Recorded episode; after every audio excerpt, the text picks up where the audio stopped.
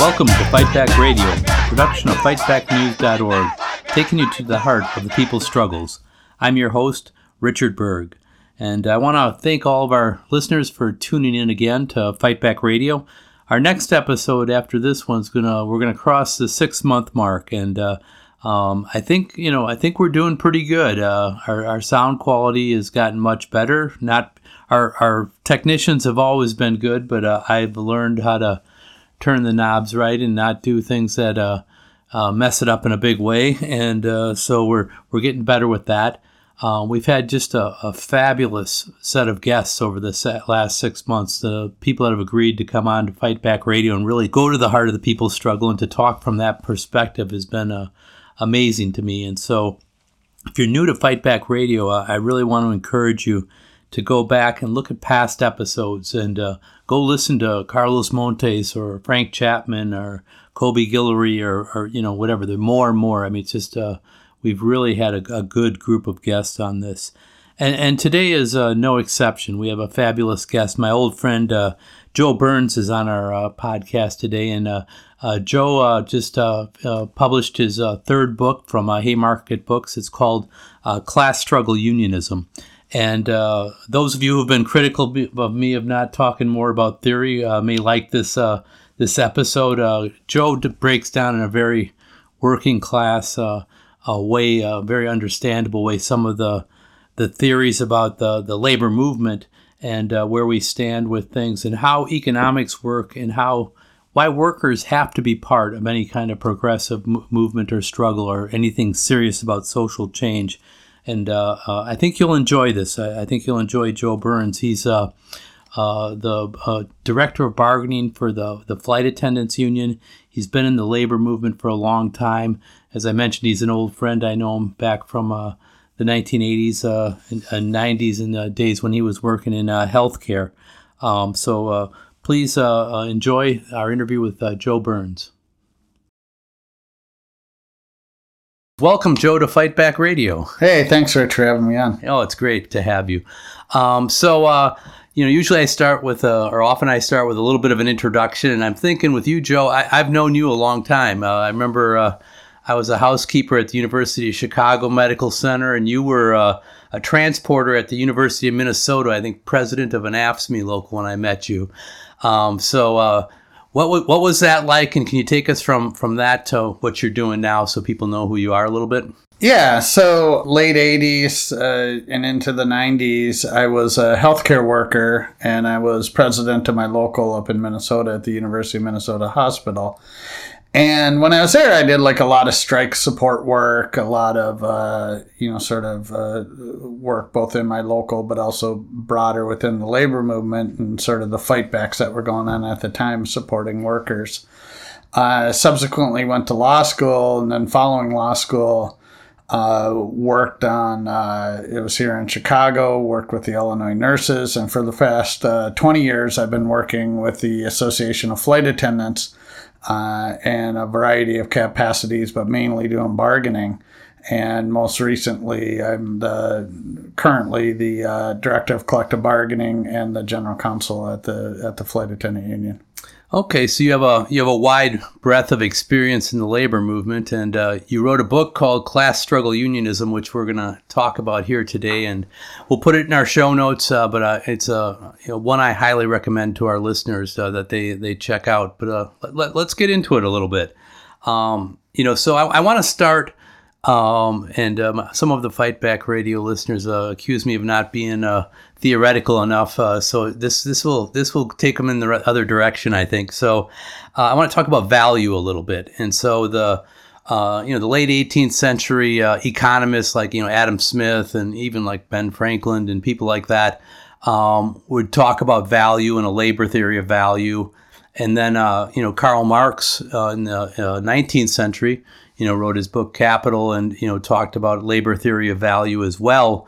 And then, you know, after that, I think, uh, and I'm not an economist, but there was a, a, you know, lots of talk about, you know, laissez-faire and, you know, different uh, uh, supply and demand and less about actually what value is and where it comes from. And you address this right at the front end of your book.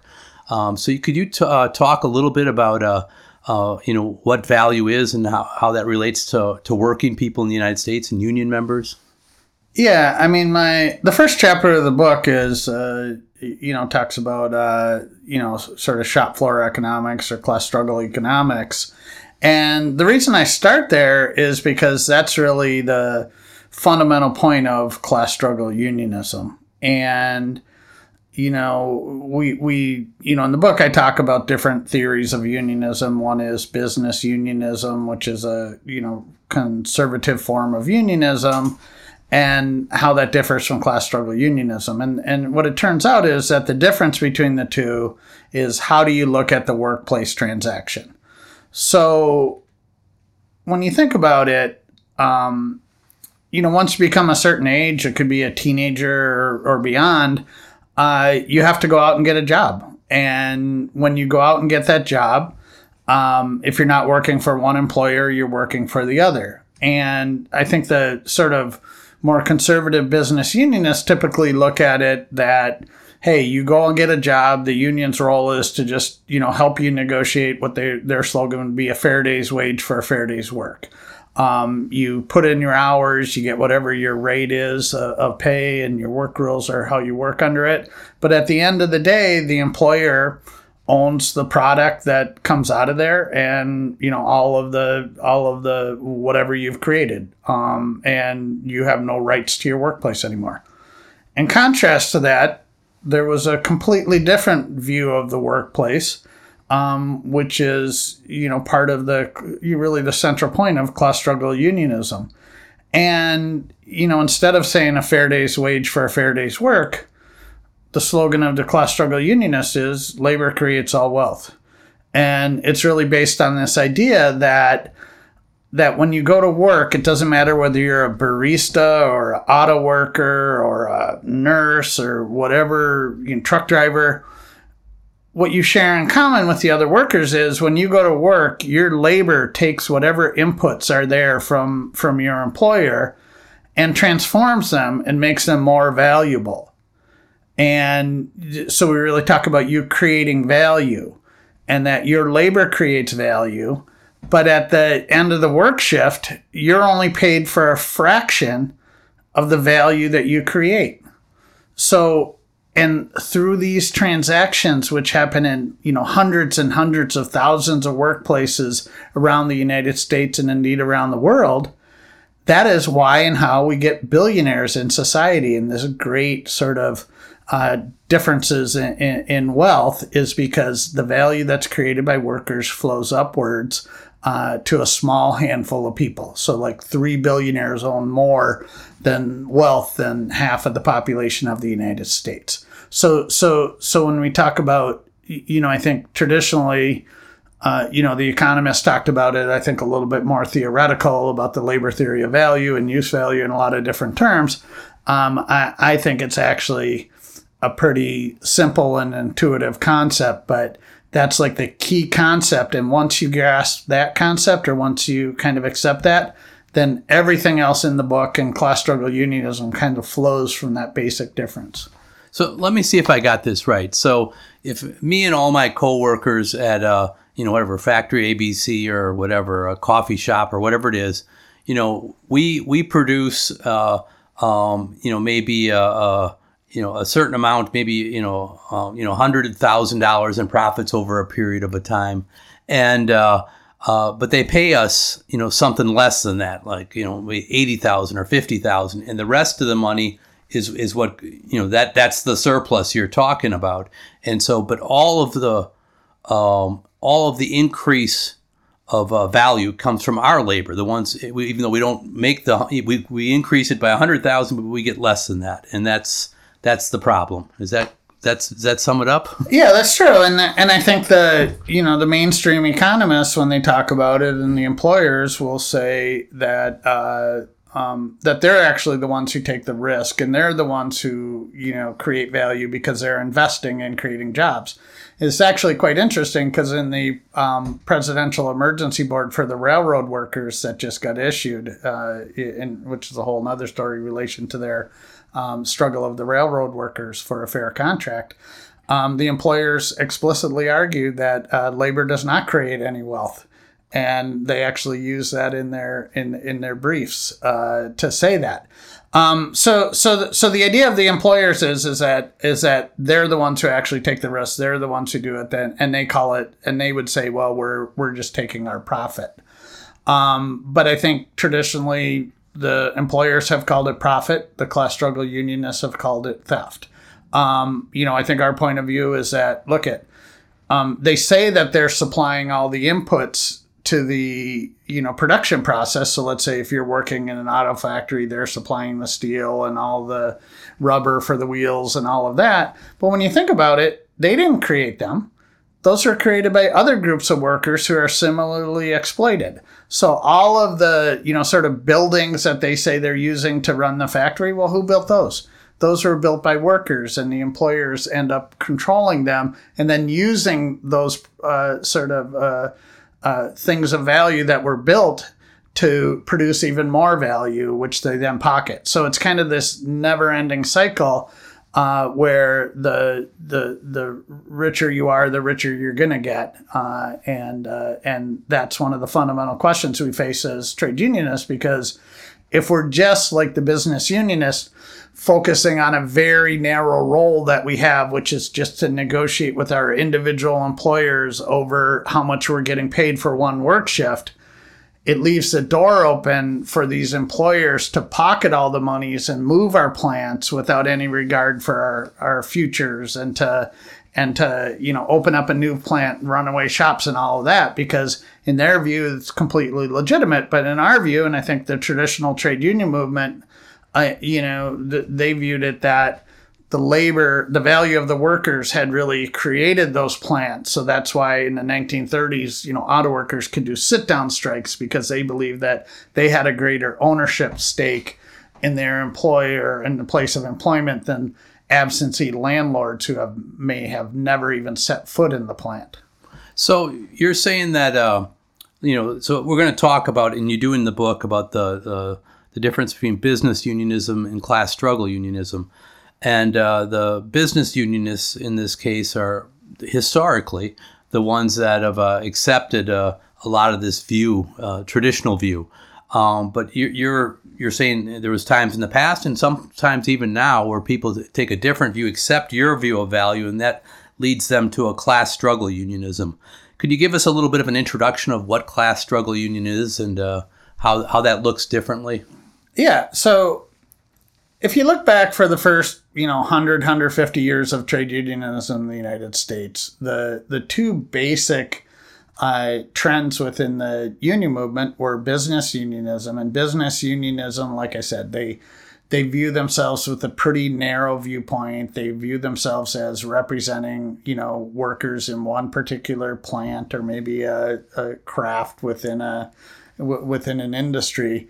Um, but their job is just to represent those workers against those employers. They usually think of it in terms of bad employers who won't reach deals.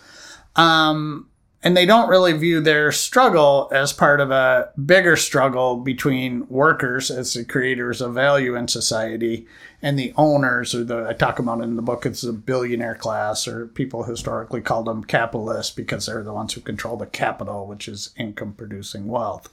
So so in contrast we got a long history of class struggle unionism. If you go back, some of the brightest battles in U.S. labor history were led by class struggle unionists. We have the industrial workers of the world in the early 1900s who, you know, uh, when the American Federation of Labor had a racist and exclusionary form of unionism, which just represented a handful of workers, you have unionists saying we need to organize all workers. In the 1920s, you got a rich history of the unions, uh, you know, close to the Communist Party in the 1920s, the Trade Union Unity League and Educational League um, where you know they engaged in some very bitter strikes down south and throughout the country, trying to you know fight at a time when a lot of the labor movement was just lying down and not really fighting. You fast forward into the 1930s, the great battles of the 30s, very, very much animated by these ideas of class struggle unionism and led by people who shared this philosophy. And, you know, I think more recently, you know, we can look at the 1970s, you know, which thousands of sort of radicalized students and anti war and civil rights activists uh, went into the labor movement um, with a different vision about what the labor movement was and could be. And, you know, through their struggles, helped contribute to a great wave of wildcat strikes and a sort of fight back against the anti union offensive, which was starting to build in the 1970s and which, as we know, really picked up steam in the 80s. So, uh, correct me if I'm wrong here. So, the, the business unionists are saying, you know, we want to get a bigger piece of the pie or uh, you know we want to stop the pie from shrinking or whatever it is. We you know we want to get as much as we can for our people. That would be their argument, I think. And uh, the class struggle unionists say we should have the whole pie because we create all the value, all the wealth. Uh, is is that accurate or? Yeah, I think I think that's part of it. I, I, you know, so so an example of like the conservative business unions would be, let's say, the building, some of the building trades um, who, you know, I remember a while back in Chicago where there was the, a fight over building Walmarts. And as long as they got the contract to build the Walmarts, they didn't really care what happened after that. You know, so they, they would get the construction jobs to build it, or they get construction jobs to build the pipelines, but they don't really care about the social impact, but they also don't care about other workers. Uh, and that's been a traditional divide. In contrast, you know, th- let's just drill down a little bit. So, class struggle unionists have a view of the workplace transaction as sort of inherently unfair, and that it's that that that what really happens at work is you're separating workers from the wealth they're creating, and that's flowing upwards to this uh, class of people. But because of that viewpoint, and because they view that as happening to all workers, both you know in the United States and across the around the globe and it doesn't matter whether you're a black worker or white worker or what industry you're working on you're you're um, contributing to the you know sort of creation of the billionaires you're being exploited. Because of that they viewed it not just as a fight with individual employers but as a fight between classes of people. Because you can talk about people who are working class who have to work for a living and you can talk about a different class of people, which is a relative small amount of the population who can live off the labor of other people. You know, so the quickest way to get rich is not to work hard yourself, but to get other people to work hard for you. So it's kind of based on uh, on this. I, I think in my book I quote someone who talks about it that to the extent that there's a surplus in society, that more is produced that's being consumed right away from the workers, there's an inevitable battle about who gets to control that surplus. And workers and class struggle unionists say that the workers should uh, control it because workers created the wealth. The billionaires said that they should get it because that's the natural and divine uh, order of the universe. So one thing that seems strikes me so the if you're a, a class struggle unionist you, you just said it. We need you need to have a class outlook. So it seems that solidarity becomes very important to class struggle unionists. Is, is that true? And could you elaborate on that a little bit? Yeah, so I mean, I think traditionally class struggle unionists, uh, you know, saw themselves as uh, all of us engaged in a in a battle with the employer class. So, uh, you know, so I think class struggle unionists traditionally would look to support other workers in struggle, um, to join up with them. Um, but it also led to a very sort of uh, a, a deep, you know, anti-racism and anti-sexism because of the viewpoint that um, we're fighting as an entire class, um, putting, uh, you know, particular importance of bringing all workers together. So if you go back in history and read the accounts of, you know, how the class struggle unionists who played a key role a lot of them were folks in or around the Communist Party in the 1930s. You know, how did they build, you know, organized steel and so forth? And it's very much how were they able to make these great inroads down south in the 1930s, um, forming an interracial unionism. And it's because they had a long history of prioritizing the fight against lynching and other forms of oppression against African Americans. So I think the class struggle unionists traditionally saw that as going hand in hand and part of their struggle against the billionaire class and not something that was, you know, sort of separate from their unionism. So, could you give a, a, a current day example of a class struggle unionism or someplace you think it's working, you know, the way that you outline in your book? Or I'm sure it's, you know, st- strengths and weaknesses within a union it goes up and down or, or whatever. It's uneven. But what, what would you, who would you point to? Yeah. So, I mean, I, I, I think that you know, clearly we got like a lot of different uh, forms of unionism. I, I, I think that, you know, of the national unions, I think the United Electrical Workers is probably the best example of a union that's consistently held a class struggle union outlook uh, for decades. Um, and you know they used to be one of the i won't go into their history that long. I know you had carl rosen we had carl rosen and our listeners who missed that episode go back and listen yeah, to it yeah. and you'll get the, the, the story of the ue from carl rosen. But uh, yeah go ahead. I'm sorry. Yeah but but anyway so you know they were kind of red baited out of the 1950s they used to have a half a million members one of the biggest unions in the country. Um, but they're still around and they believe in you know sort of the you know, when we talk about class struggle unionism, we talk about like what are the key features of class struggle unionism. You know, obviously, class struggle unionists fight for the entire working class, but I think that there's a lot of distinguishing features between class struggle unions and, and the other ones. And one of those is, you know, this concept of them and us. It's this idea that um, that because of how we view the workplace transaction, we view a, that there's an inevitable struggle between the workers and the owners. So, you know, I think the business unionists go to, you know, go around looking to put out fires and, and to dampen things down, whereas class struggle unionists are, you know, more than willing to sort of engage in the fight and kind of build fights wherever they can.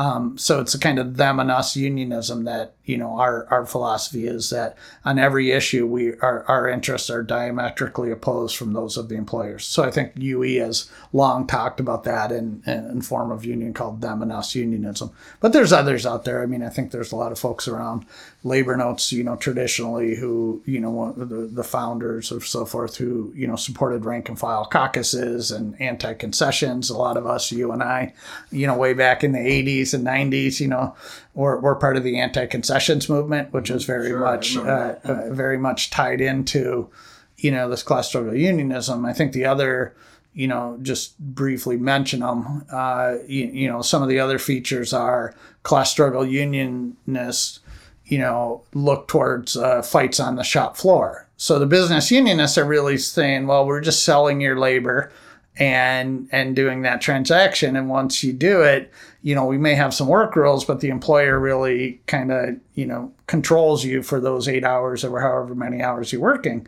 but i think the class struggle unionists and this is going back to sort of classic economic theory you know understood and i know it as a bargainer and i'm, I'm sure you do too that um, you know I, I think the pl- employers understand that yeah they can you know if they have you for eight hours you know they can take a certain amount of the value you produce but what if they can get you to work 12 hours? Or what if they can get you to work twice as hard during those eight hours but pay you the same? Then the amount of value that they're going to be able to take from your labor increases. So that's why we see so many fights over the length of the workday, why we see fights about um, productivity and what happens on the shop floor. Because I think employers understand, and I know this from bargaining, um, that you can fight over whether you're getting, a, you know, 4% or 3% or whatever the number raise is. But if they're able to like really take away key work rules and make you work harder, then, you know, the, they're pocketing way more money. So, so I think that's another big difference. Yeah, no, I think that's right. I've had uh, over the years in the labor movement, I've had people occasionally come up to me and say, you know, Richard, we need to get rid of this uh, management rights clause. It's no good, and it's exactly for those of you that are union members. You may know you have a management rights clause. I'll guarantee it in your contract, and it's it's a. Uh, uh, it's it's what Joe was just talking about. It says that management has this kind of control, and so this push and pull on the shop floor becomes very important. Um, let me uh, uh, go back. I mean, you you you you're correct in. You know, I'm, I'm a student of labor history as well, and uh, these uh, this these fights between uh, the class struggle uh, unionists and uh, the business unionists in, in, in debates you know been going on for more than a century. But in your book, you introduce a new group. Uh, you call them the labor liberals, and uh, they uh, they they play a, a role that's you know concealed or, new you know new starting I think in the late 70s early 80s somewhere in there you know you can I'll let you talk about it but can you say who they are and uh, what function they've played within the labor movement? Yeah so um, in the last several decades a lot of the sort of leading ideas in the labor movement in terms of theory uh, have come from a group that I call labor liberals. And you know, in the 1980s, the unions, uh, you know, you had these bureaucratic business unions. Um, you had, you know, a relatively weak but but still important class struggle trend, and you know, unions were under attack by employers and there developed a, a, sort of grouping within the labor movement. And a lot of those were kind of the ex-student radicals who had gone into the labor movement but 10 15 years later they might have gone back to graduate school and they were labor education professionals or they might have been mid-level staffers or so forth who rose in the ranks of the labor movement. And they started propagating an idea that you know was against the sort of conservative business unionism but it really wasn't class struggle unionism either. So it was kind of a third way.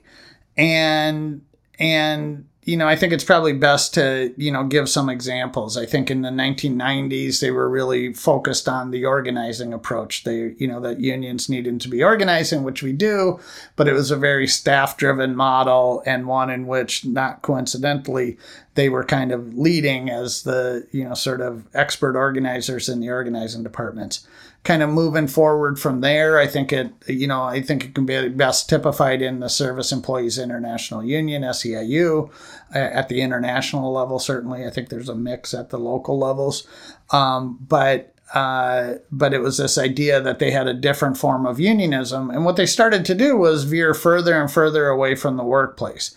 So you get to a situation where they're doing the fight for 15 and the fast food worker organizing, which on the one hand, it's important work and it's good, but it has a lot more in common with, you know, sort of legislative activities of nonprofits than real sort of worker led um, unionism. So they would do these strikes where they would use the language of the strikes and talk about strikes and send out, uh, you know, press releases on the strike, but they'd have very, very little participation, you know, from the actual workers. So it would be like, you know, a couple fired workers and a bunch of staffers and community support members rather than, you know, sort of traditional trade unionism.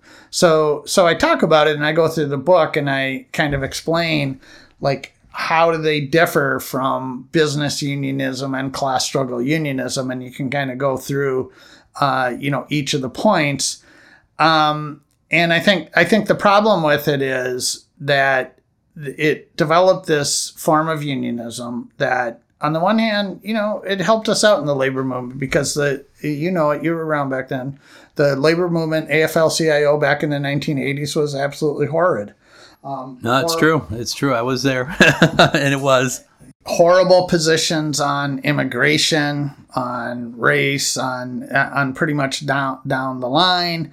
Um, they, you know, if you did strike support work, they'd look at you with suspicion. It was like a subversive activity to support other workers. I remember going to the Central Labor Council, and he's like, "Why are you working with them? Is that going to be another P nine or another, you know, another uh, internal battle?"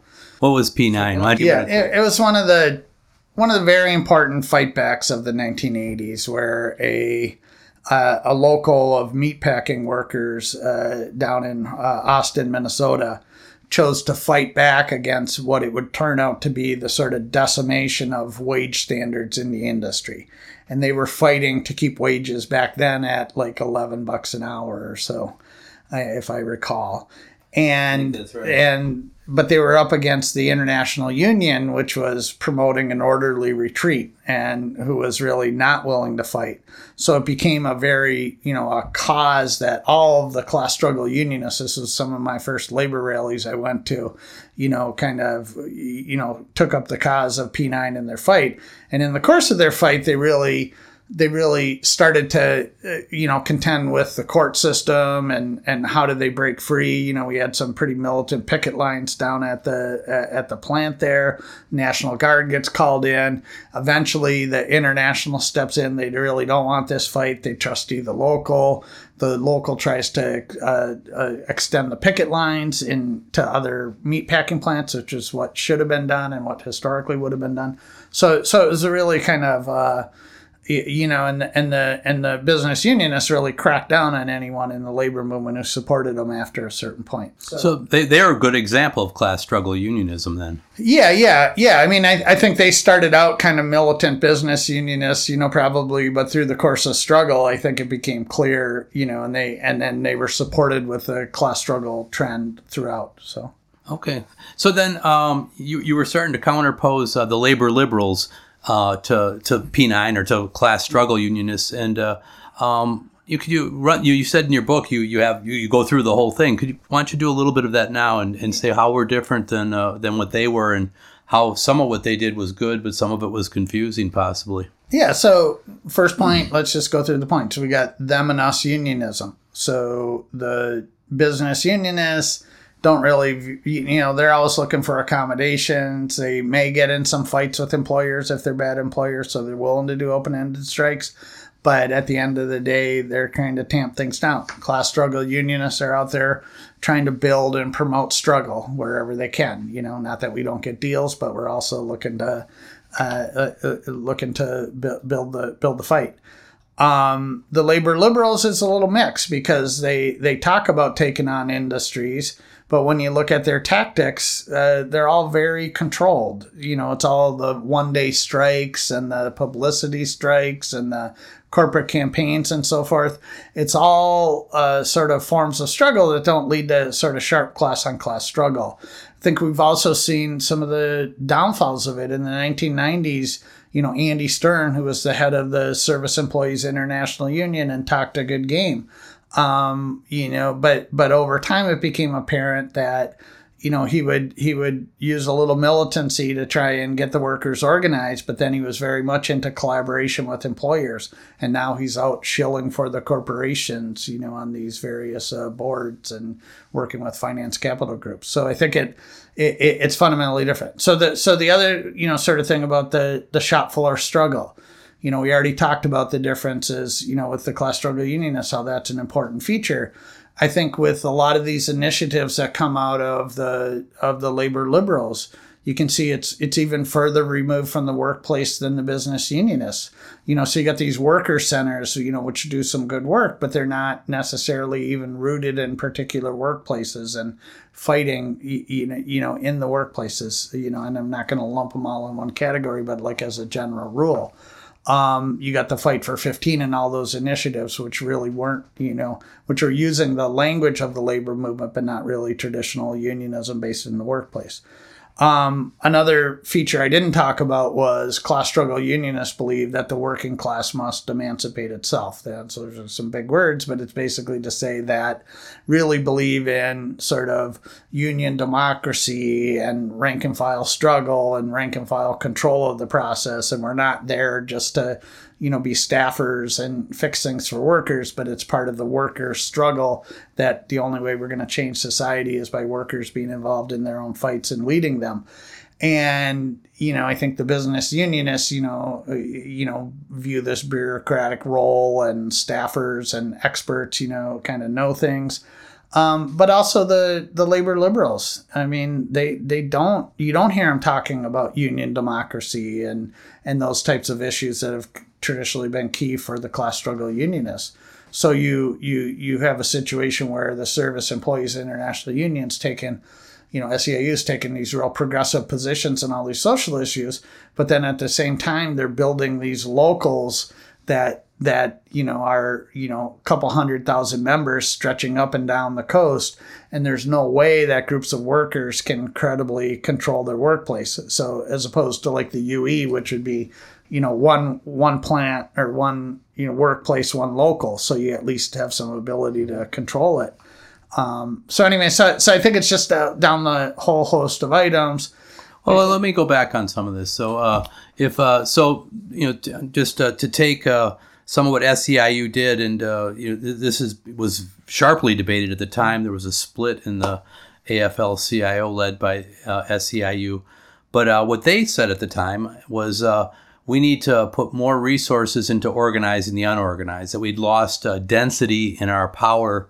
as as unions because we'd become so small that uh, we needed to put more resources into unionizing, and by consolidating, they were, uh, you know, just like a, a, a, business, I suppose. They were getting rid of redundancies and were able to, um, uh, you know, put the resources into organizing the unorganized. And, and I think, you know, what most union, all union people would say, yeah, we need to organize even now. Lots more people. We're, I don't know, six or seven percent of uh, the private sector right now. And so, how would you answer that? one, it didn't work.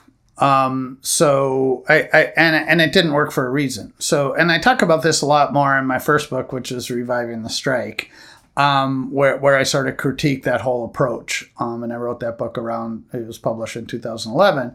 But but I think what I noted was that it you know SEIU spent a billion dollars just by themselves as one union between like 1995 and 2004 Yet, despite all of that expenditures and they hired tons of organizers out of college and so forth, and they pushed the whole labor movement to do the same thing, but they were unable to budge density in their in their core jurisdiction healthcare and and if you look at the numbers, it basically w- was static during that period.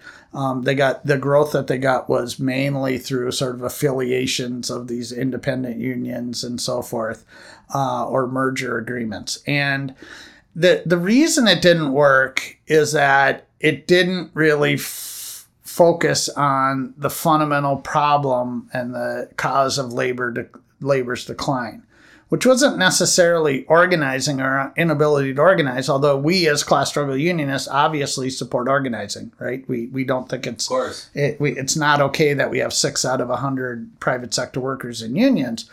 But the problem is that we lack, you know, an effective strike and bargaining power and an ability to really c- take on capital. And what we've shown throughout history is that when unions focus on regaining militancy and the ability to, you know, whether it takes violating labor law or whatever it takes, that that's when we make the sort of big qualitative breakthroughs that are that are going to uh, bring people into our labor movement. So, so, so I think they they were basically fundamentally focused on the wrong strategy, and I would say not just back then, but for the last you know 20 25 years they have sort of promoted one idea after another. And all of them have like these kernels or even more than a kernel of truth course we need to organize it's the unorganized of course we need to bargain for the common good of course we need to would meaning we have to have broad demands and fight for the entire class you know those are all core things uh, we believe in of course there should be you know ties with community groups but none of them can revive the labor movement, and that's why we're stuck in the in, in, in the problem we are. And the and the basic problem we have is one between, you know, do we believe in class conflict or class collaboration? And until we sort of refound the labor movement on class struggle principles, um, we're not going to revive the labor movement. So they can hire all the organizers they want, and it's not going to work. Some of what the I think the, the, what you're calling labor liberals have pushed also is uh, for more political solutions through the electoral system, uh, particularly, uh, um, you know, like the Fight for 15 was a lot of that in different city councils passing it in states and trying to uh, increase the, the floor um, of, of wages. And, uh, and, and you just alluded to the, the fact that labor laws are uh, very restrictive to workers right now, and there's a the the one percent that has been successful at uh, getting the, the, laws that they want. Um, do you how, what's your view of electoral politics? Shouldn't we be trying to uh, um, elect people? I mean, for a democracy, shouldn't we be able to uh, elect people to, to do the things that we want them to do and to to change the laws to get a, a fifteen dollar minimum wage or whatever it is? Yeah. So one, I think it's correct that the the the labor liberals, you know, essentially have a legislative, uh, you know, sort of agenda. And they use the language and in many cases they've kind of captured or you know are in charge of some unions or central labor councils but they're not really necessarily looking to organize the workers but really to use strikes and the and the discussion of strikes and these fake publicity strikes in order to get legislation passed. Now it's not that that's a bad thing getting legislation passed but it's not the same as traditional trade unionism and it's not a substitute for unionism. In terms of the bigger question, um, which is, you know, probably ties into another set of beliefs of class struggle unionists, is, um, you know, traditionally the class struggle unionists would say the bosses have two parties. It's time for the workers to have one. Um, that was Tony Tony Mazzocchi, the legendary and great uh, uh, leader of the oil, chemical, and atomic workers, father of OSHA, and you know a lot of things. But he Labor also, Party, he- yes. yeah, yeah, in the 1990s, as Yeah. you know, Rich, uh, they he he you know played a key role in forming Labor Party advocates, which was kind of a pre-Labor Party formation. So I think so. One of the problems that we see with the labor movement, and this is both the labor liberals and the um, business unionists, is the close sort of ties and identification with the Democratic Party. And, and the problem with that is, is that the Democratic Party, even though it gets some union funding and so forth, is a party that overall is sort of, uh, you know, in the thralls of the billionaire class, and and it, it is not truly an independent party if you look at the funding and so forth and the sort of set of ideas that you know sway it, particularly at the national level. So so part of the problem with that is it allows for the entry into the labor movement. It's not just wasted resources supporting people who are going to stab us in the back, but it's also that you know the the close ties between the Demo- top Democrats and the top labor officials. It, it, it gets us kind of thinking like them, which is really not thinking like you, you know the, the the workers that are supposed to be represented, but more like the managers and funders of the Democratic Party. Well, I mean, it seems to me though, you know, the Democrats have not been effective as an offensive weapon. Um, you know, in, at least not in my lifetime, and I, I'm old. Uh, and so, uh, but you know, I look at like Wisconsin, where they had Act 10, and and they were, you know, other places where they've tried to just outlaw unions and or as much as they can. Um, and where the Republican Party has succeeded in taking both houses and the governorship uh, where they become right to work and you know whatever the public sector is outlawed, and the Democrats, you know, for as a defensive weapon potentially could have you know could have held on to that or vetoed or I don't know what what the deal is, but how would you answer something like that? Well, I mean, I, I, I- I think if you wind back the clock to 2010 or 2011 and look at a lot of the statements out there, I think there were a lot of statements turning on public employee unions from uh, the Democratic Party officials in these states. And, you know, traditionally, you know, my second book was Strike Back, which talks about the public employee strikes of the 1960s and 70s and that was a militant strike wave that was you know predominantly uh, conducted against uh, the Democratic Party and Democratic Party uh, officials, and we had to you know engage in a whole series of illegal strikes to be able to. Uh, to gain our unions, I think if you look at the experience here in Chicago, for example, you know we talk about the teachers' union strikes. You talk about the red state strikes, uh, you know, which were down in uh, you know, uh, Arizona, Oklahoma, West Virginia, and so forth. But we also had the blue state strikes, you know, where eh, starting with the Chicago teachers, you know, you have this, you know, 10 year battle with the Democratic administration, um, you know, who's uh, supporting the underfunding of schools and so forth. So I think it's, I, I think it's a little bit different, the battles that you have with the Democrats and the Republicans, but I think um, you, you, know, we end up having our, our battles uh, with them both. And I think on the bigger picture of sort of labor law and labor reform, I think that the Democrats are willing to, you know, support us within a narrow sort of uh, band. But once we get beyond that, um, and workers start engaging in the type of militancy that we would need, you, you know, to uh, to revive the labor movement, you know, we got the case going on with the with the mine workers, where the uh, the Biden NLRB has uh, the region there has come up with the novel idea that uh, part of the injunction and, and uh, damages against the union is lost production of the employer during uh, the strike, um, which is unheard of. So they're basically those. Uh, I think Cecil Roberts said, the mine worker said, the point of a strike is to cause them to lose production. But now you're going to go and because of some isolated picket line uh, conduct, I won't say misconduct, I'll say conduct.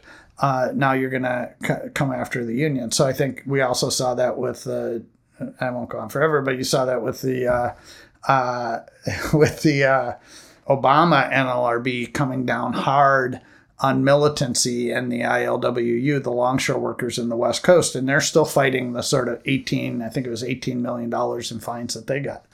So, uh, in your book, if I'm right, uh, you suggest we just need to throw down here, and uh, you know, if if uh, if the laws uh, uh, we can't we can't let them get in the way of our victory, and that and even you even suggest we may need to break some laws. Um, is, how how do how do you see that? I mean, that seems like a high risk thing to me. Well, I mean, I think it's a it's a key question facing the labor movement, but one that's uh, rarely discussed. Um, o- over the years, what the employers have been able to do with their allies in Congress and the courts is institute a what I call a system of labor control where all of the uh, effective traditional tactics of labor have been outlawed. Um, so now all that's allowed is, you know, you can, you, know, form your union maybe if you can get through the repression by the employers. But then when you bargain, you you have the so-called right to strike, but employers can permanently replace you. And you know, we had a little period in the last couple years where the labor market was pretty constricted so workers had the confidence in production to be striking but that's a temporary feature and and what we found in the 80s and beyond is employers could use all of the tools that they have and bust unions and bust strikes so if we're going to revive the we can't have a class struggle union movement if we don't have class struggle tactics so i got a whole chapter on that and and and and i think the key point here is in order to be able on a widespread widespread scale to engage in these sort of tactics, militancy, plant occupations, and so forth. I, I, we need a set of ideas, a class struggle set of ideas that are going to validate those a- actions. And I think historically in the 1930s, that's what people had. Um, they believed in their right to do it. And likewise in the 1960s, teachers believed in their right to strike and they were willing to defy injunctions and go out on strike. So, uh, in your union, uh, the Association of Flight Attendants, uh, your your president uh, Sara Nelson has been an outspoken critic of the AFL-CIO, and, uh, in fact, if you are too, right here on Fight Back Radio today in some ways, but uh, but in some of the, those tactics. But um, could you talk a little bit about the you know, there was talk of her running for president of the AFL-CIO at one time, and uh, there was uh, uh, of trying to to push uh, the, these things. Do you think that's something we should be trying to do? Is to try to run people for uh, head of the AFL-CIO and for offices like that, and with these ideas? I think it's a very difficult situation because uh, AFL-CIO is, you know, you go to the convention and it's not like it's elected by you know what all the delegates think they're. The votes at the international convention are tightly controlled by the international uh, union presidents who you know by and large look very different than the membership that they represent.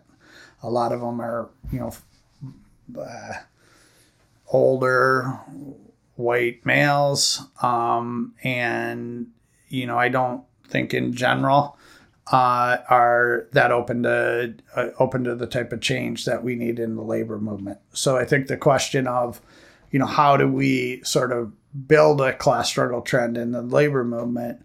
I, I, I do think it is, a, you know, and, and I think I have discussion about this. You know, I think it is a, a two pronged strategy. Both, I think we need to, and we don't do enough of putting demands on our national union leaders.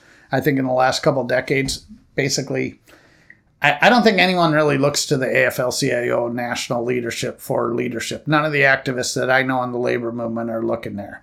20 years ago, I think people were trying to fight and push the AFL CIO to take different positions. There was a big fight with Change to Win, and even before that in the 1990s.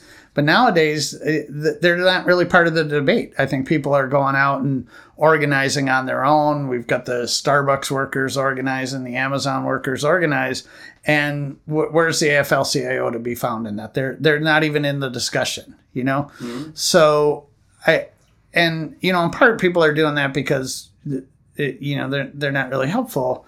But on the other hand, I think class struggle unionists traditionally have had an idea that their goal wasn't just to go out and do it themselves and organize themselves, that their goal was to transform the entire labor movement and put it on a class struggle basis. And that was by putting forward demands, by contending you know, within unions and so forth. That's why historically the sort of idea of these union democracy networks were so important. So I, I, I don't think in the long run we can just ignore the labor federations, but I, I think transforming them is a, you know, it, it's, it's a big task. And and it probably has to start off with reforming smaller, you know, building a bigger trend within the labor movement.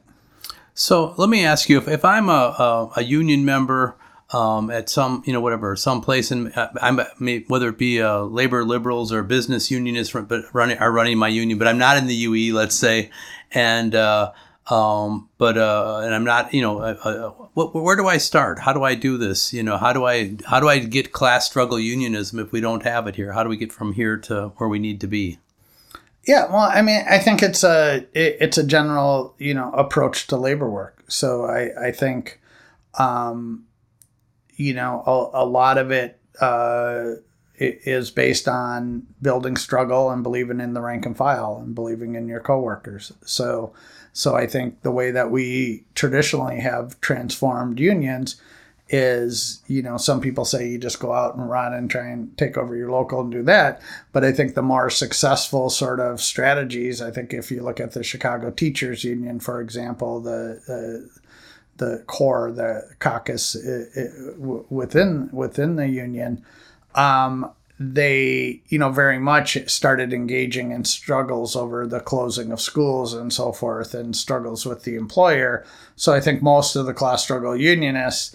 Um, kind of uh, do those two together. Um, I think uh, in in my book I quote uh, uh, I think it's quoting uh, Farrell Dobbs from the 1930s Minneapolis truckers strike, but talking about um, you know, you you start to fight with the employer, and you know the bureaucrats will get caught in the crossfire. You know, yeah. so it's not like you're putting the main sort of fire against them. But I think the more we build struggle, that's how we transform our unions, and and then you end up putting demands on the union leadership to be with you or fight, or else you're going to have to move past them. And I think that's historically what I've seen. Okay, so uh, we're, we're almost out of time. Is there anything you'd like to add? Uh, any message you'd like to tell the Fight Back Radio listeners? No, I, I, I uh, you know, I hope you folks will uh, check out uh, Class Struggle Unionism. I, I think there's a, a, lot of concepts in there that, you know, we can have uh, further discussion on. Uh, a lot of folks are uh, which is interesting, have been doing uh, studies of the book with their coworkers, uh, where they go through the chapters and kind of have discussions about how it applies to their work. If you want to do that, you can get discounted copies uh, through Haymarket, and we can we can hook you up there. Okay, so uh, we'll put it in the show notes, but the book is uh, Class Struggle Unionism by Haymarket Books. And uh, you have had two earlier books, which I would also recommend Strike Back and uh, reviving the strike. Uh, so you look for those uh, wherever books are sold, I guess. Um, you have a Facebook page, uh, Reviving the Strike, as well, that uh, people can uh, find you there. And so, thank you so much. It's been a rich discussion, and hopefully, it's provoked some of our listeners to have some discussion with their coworkers as well. So, thank you, Joe. All right, thanks. Thank you, Joe Burns. Uh, and uh, as I just encourage people go out and buy Joe's book, uh, Class Struggle Unionism. I think it's one of the more important books written about the labor movement in recent times, and uh, um, it'll spark some discussion if you're in the labor movement or not. Um, I know uh, some of my friends who have uh, been around 50C3s have it sparked some discussion with them as well as those in the labor movement. 50C3s, by the way, are the not-for-profit organizations. Um, So go out and check it out, and uh, check out some of Joe's earlier books too. Uh, Strike Back and uh, Reviving the Strike, both excellent books. Um, I want to also, uh, before we uh, go off the air, I want to make a correction. I made a mistake in our last episode with Richard Blake, and I should have known better. Uh, Richard, at one point, said talked about the Taft Hartley bill and said it passed in the 1947 or late 40s, and I corrected him and said no, I think the early 50s, and I was wrong and Richard Blake was correct. And uh, I'm a little embarrassed because I consider myself a student of labor history, um, but I wanted to make that correction.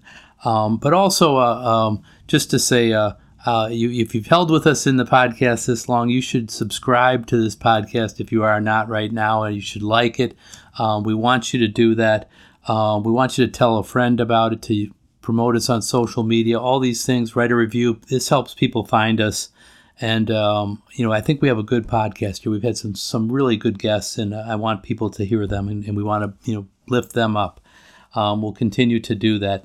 So I want to thank uh, once again Joe Burns for being our guest this week. Finally, I also want to thank our Fight Back uh, radio production team of Vince Olson, Shane Tremley, and Doug McClogan. For the entire Fight Back radio team, I'm Richard Berg saying until next time, all power to the people.